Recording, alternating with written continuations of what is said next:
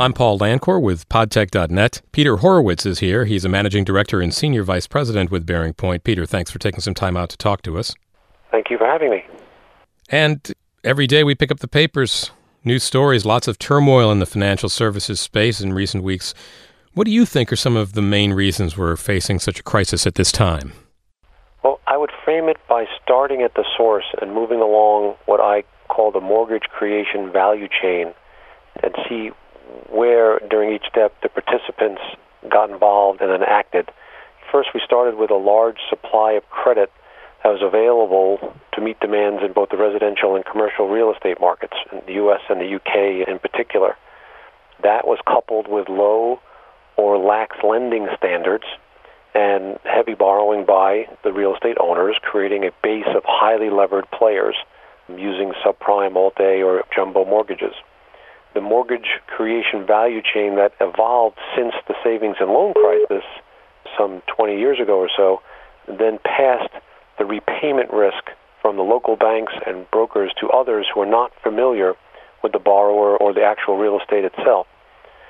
So that function passed these securities and these loans on to others, including Fannie Mae and Freddie Mac. And Fannie Mae and Freddie Mac raised capital through the sale of their bonds using their GSE, their government sponsored entity designation, as a perception of being backed by the government. They packaged and guaranteed and resold their mortgages purchased from the mortgage creation channel in the form of mortgage backed securities. That guarantee fee put them at risk for foreclosure. In addition, if that wasn't enough, a fair number of the mortgages that were purchased, they did not resell. They retained them and held them on their own books, essentially creating very large hedge funds. Next in the value chain were the investment banks, who became heavily involved in mortgage creation process as well. For example, Lehman Brothers owned Aurora and Bear Stearns owned EMC Mortgage. Uh, numerous investment banks, in addition, purchased and then packaged and resold mortgage-backed securities to their clients, and similar to Fannie and Freddie, retained large quantities of the mortgage-backed securities on their books. The financial institutions didn't rest there they started creating increasingly complex securities, collateralized debt obligations, credit default swaps, which became difficult to track and value. And these new instruments were also both sold to clients as well as retained on their books. The music began to stop when the Federal Reserve ended its easy money cycle and started raising interest rates. And as interest rates started to increase, the default and foreclosure rates started to increase the value of the real estate and the mortgage-backed securities started to decline, and we had this unvirtuous or difficult cycle of events that brought us to today. So, specifically, what do you think is causing the crisis for many of today's largest investment banks? Well, in a word, it's leverage, but let's dig into that a bit.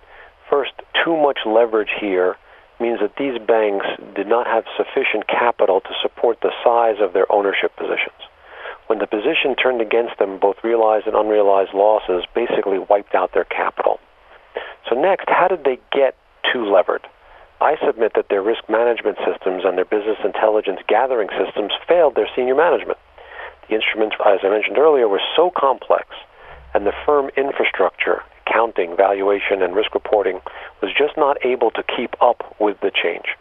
So many of these firms had either federated or decentralized risk management processes. These processes did not adequately aggregate the exposures and present a complete picture for senior management to make decisions. So, what steps has BearingPoint taken to ensure that your clients are being offered solutions to deal with all this turbulence in the market?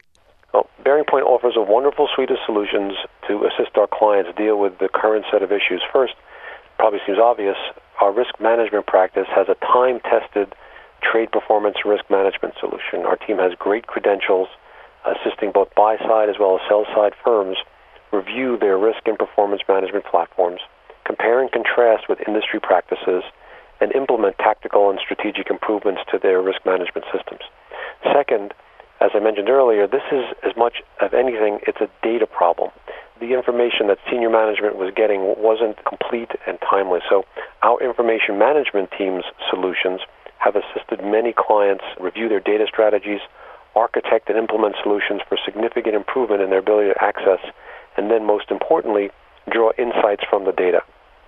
Finally, our banking practice has just rolled out their default loan loss mitigation solution, which assists clients reduce the cost of defaults and foreclosures to mortgage investors, and this solution is already gaining great traction in the marketplace.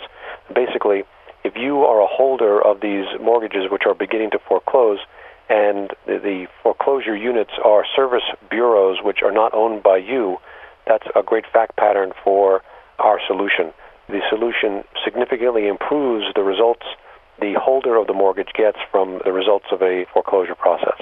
In what ways do you think the actions being taken by the government will prove to be a positive thing for Wall Street? I think Secretary Paulson's correct. He's already identified a couple of months ago the need to overhaul the regulatory environment. The platform dates back close to 80 years and it needs to be rationalized. As legislation winds its way through the system, BearingPoint has already been at work helping strategize and design regulatory models for the future for our clients. And I'm very confident that an improved regulatory schema will ultimately help reduce costs. It'll help reduce and eliminate redundancies. It will improve proper examination of the risk and reduce the probability of risks and losses. And because of the situation which you've outlined so clearly here, financial service clients will likely revamp their entire organization in the future to avoid similar situations. In what ways can BearingPoint assist these organizations with revamping their entire risk management platform? Well, BearingPoint has been assisting clients review their risk management platforms along people, process, and technology dimensions. And we've been helping them identify what their future state architecture should be and what roadmaps are necessary to implement those changes. There's a very strong business case for change stemming from streamlining processes, eliminating redundancies, and getting the proper information to senior management in a timely way. Let's drill into that for one second. With a centralized model and accurate reporting on complex uh, instruments, the senior management of these very large companies can see across region, across line of business, exactly the sum of their exposures in the individual asset classes. And it's not until you can see clearly across lines of business and region that you'll be able to understand what your complete risk is. In a federated model where you've literally given risk allotments to the different lines of business and functions, you're not checking the concentrations across asset class, and that model has proven in the past to be a failure. Peter, thank you very much for taking time today and speaking to us on this topic. Thank you so much for having me. It's a pleasure. Peter Horowitz is Managing Director and Senior Vice President with BearingPoint.